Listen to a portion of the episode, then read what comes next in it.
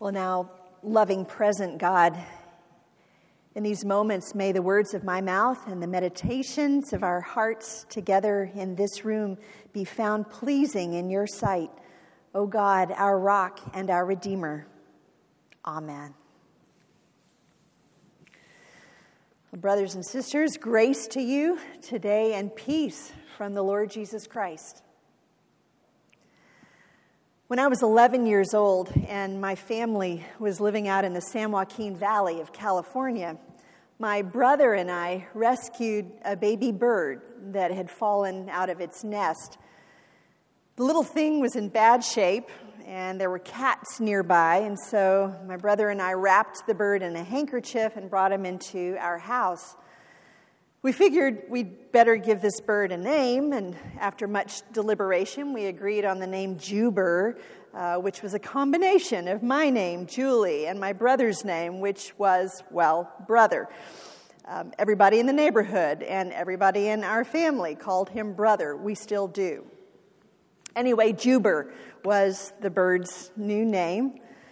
We lined a shoebox with some soft cotton and took turns giving him water out of a medicine dropper, offered him some worms from the garden. And Juber did his best. He would peck at the food every now and then. We loved that little guy. But as you know, little birds that fall from trees and are separated from their mothers just don't stand much of a chance. One morning, brother and I went into Juber's shoebox to find that he had died during the night. And when we saw that tiny body, now stiff and cold on the soft cotton, we sat down right then and there and cried and cried. It was the first real experience that either of us could remember of losing something that we loved. Well, I wish I could say that Juber was my only experience of loss, but of course, in the years since then, I've said goodbye to all kinds of people and places and things that I would have loved to have kept, but couldn't. I've had my share of experiences to remind me how hard it is to let go. And I look out at your faces this morning, and I know that many of you have been stung hard with loss and grief. For some of you, the grief is still very fresh, and you know firsthand the pain of letting go. Well, today we come to this final message in this series of sermons from the book of Acts. We've been trekking through Acts for nine weeks now. I hope it's been as meaningful for you as it's been for me. Today's text in Acts 20 reminds us that, that being the people of God, being human beings actually, means letting go again and again and again in countless ways. And in Acts, we see more than one kind of letting go, actually. But before we get into this particular text for this morning, I want to pause and just give a little backstory so that when we get to chapter 20, we'll know what's going on. Paul has been traveling now for years all over the Gentile world, uh, the Greek speaking world, telling people about Jesus the Christ. And wherever Paul goes, churches are born, people find faith. And then he stays with them for a while with these new believers to shepherd them and teach them to serve as a pastor to them. And then he moves on. And this is his pattern. He does this again and again, planting new churches wherever he goes and then moving on. And so Paul has become an old hand at learning to let go. And it's a difficult time. By the time we get to this story today, it is a difficult time in the life of Paul.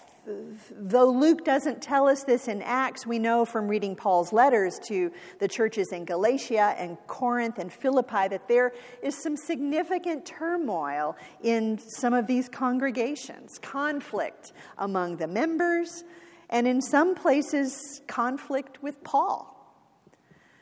What's more, not only is there dysfunction inside these churches, but the Jewish religious leaders are feeling threatened by Paul's message about Jesus Christ, and so they are after him too. He's getting it from all sides. But then Paul learns that some people he knows and loves are having it much rougher than even he is. In Jerusalem, there's been a famine, a severe famine, and, and Paul's Jewish Christian brothers and sisters are in desperate need of aid. And so he communicates with all the Gentile churches that he has planted. And he tells them, friends, we're going to take up a love offering, a great big love offering. I'm going to come to all of these ports to visit all of my churches and to collect all of the money that you can give to bring relief to your poor brothers and sisters in Jerusalem. This is one kind of letting go that we see in Acts. Paul asks these Gentile Christians to let go of some of their money and their stuff in order to help their Jewish Christian brothers and sisters. And can you imagine how hard this must have been for some of them? Just last Sunday, we read of how some of those Jewish Christians had sent some of the members uh, of, of their church to inform the Gentile Christians you can't really be a Christian unless you're circumcised. And so there were hard feelings among them. It might be a little bit like our hearing about a church in desperate need in, let's say, West Virginia, where the pastor and people of that church insist that women cannot be leaders in the church. Now, good Baptists that you are, I'm sure you would acknowledge their freedom to act according to conscience. But would you really want to take up a collection for them? This is, this is the bind they're in. Paul, do you really expect us to give money to them? They don't even approve of us. What, what if they're not grateful? How can we be sure that they're going to use the money wisely? Maybe we should put some conditions on, on our gift. And Paul responds to them essentially by saying, Y'all, this is entirely about trust. When you release your money into the hands of Christ, it's always much more than just the money. It's a sign of trust that everything belongs to God and it will all be used by God. But see, there's another reason why this offering has to be hard for them. As they let go of their money, they know that they're also letting go of Paul. See, if Paul takes this money to Jerusalem, he'll be walking into almost certain death. Jerusalem is the epicenter of resistance to the Christian movement. The Jewish religious leaders there are on a mission from God to put an end to the heretical Christ cult. It was one thing to let go of some cash, but could God really be asking them to let go of this brother that they've come to love? And so in today's text, Paul has wrapped up his benevolence campaign all over the region and has gotten all of their money together. And there's a ship down at the harbor ready to sail away. And he calls his friends together from the church at Ephesus, where he has led them for almost three years. And then he delivers to them a moving farewell speech. It's a tender scene. Paul cries, they cry, and he says to them, I know you'll never see my face again. And then he commends them to God and he reminds them of Jesus' words that it's happier to give than to receive, better to let go than to keep for ourselves. And then they all get on their knees and they pray together and they get up from their knees and have the mother of all group hugs, all of them sobbing and then finally, they accompany Paul down to the ship. This story nearly does me in every time I read it because it reminds me of painful goodbyes I have said along the way, people I have loved who had to go, and some of them needed me to carry them down to the ship. Times when I've needed to go and they carried me and all the loved ones that you and I have accompanied down to the ship of death. It's hard. It's always hard to let go. And yet, to be human is to do this all the time. First day of school, we let go of our parents, they let go of us. And then the letting go continues and we, until we truly let go when we form new families. And then it's our turn to let go of our children as the cycle begins again. Our daughter Lucy has been living with us for the past year, saving up to go to graduate school. She leaves tomorrow. And believe me, Tim and I are feeling all the feels about that. And we let go of jobs. We let go of friends when we move to new cities. We let go of dreams along the way and some of our illusions about the world and about ourselves.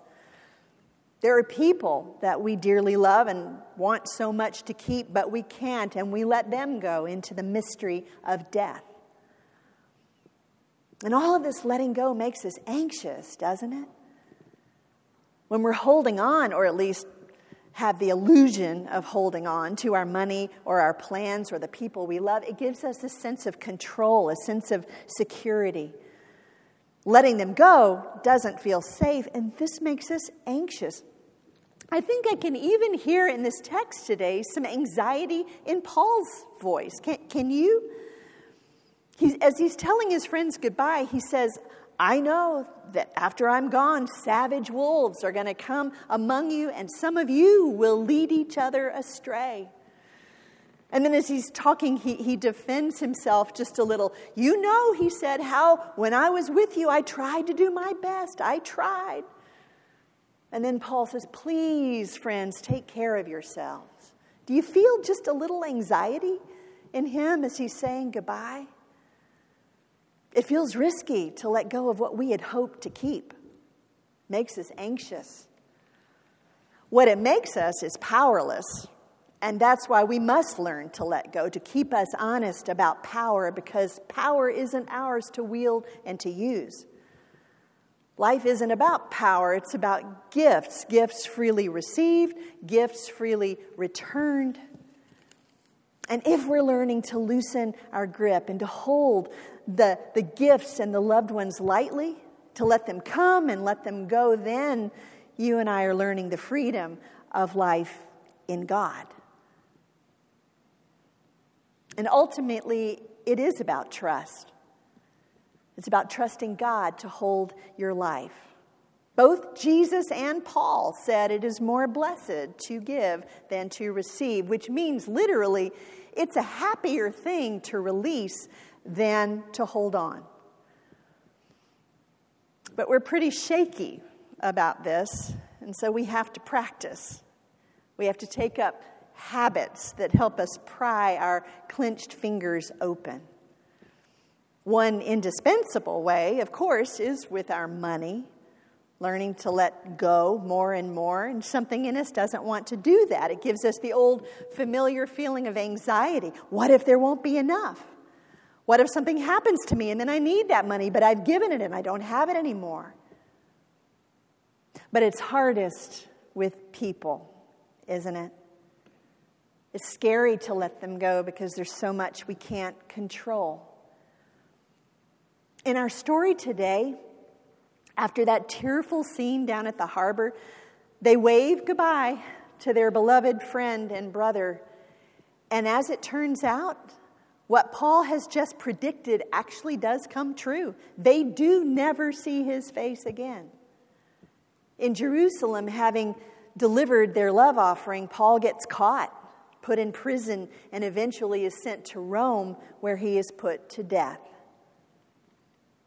And when I think about this season of Paul's life, I imagine this man who once said to his friends in Philippi, For me, to live is Christ and to die is gain. I imagine him bravely trusting God for all that he can't see and cannot control.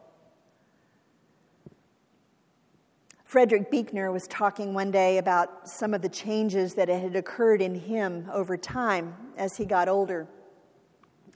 And he said, In the past, when my faith was strong, I always trusted God, more or less. I trusted him with my life, which is to say, I trusted him, but with the presupposition that I would always be around to cajole with him, plead with him, and in general to remind him to be the God of mercy and love that I trusted him to be. The change, he said, is that now I have begun, at least, to trust God with my death. And then he said, I know no more now than I ever did about the far side of death as the last letting go of all. But I'm coming to know that I do not need to know, and that I don't need to be afraid of not knowing. God knows, and that's all that matters. You know, there's only one promise I know to cling to when it comes to letting go of the ones I love, and it's this that everything we release, all of it, goes into the hand of God who loves them so purely, so perfectly, and eternally. I'm held in those hands, and so are you. And isn't that just promise enough to loosen our grip just a little from the things and people in our lives? To hold them more lightly and to offer them more trustingly into the hand of love.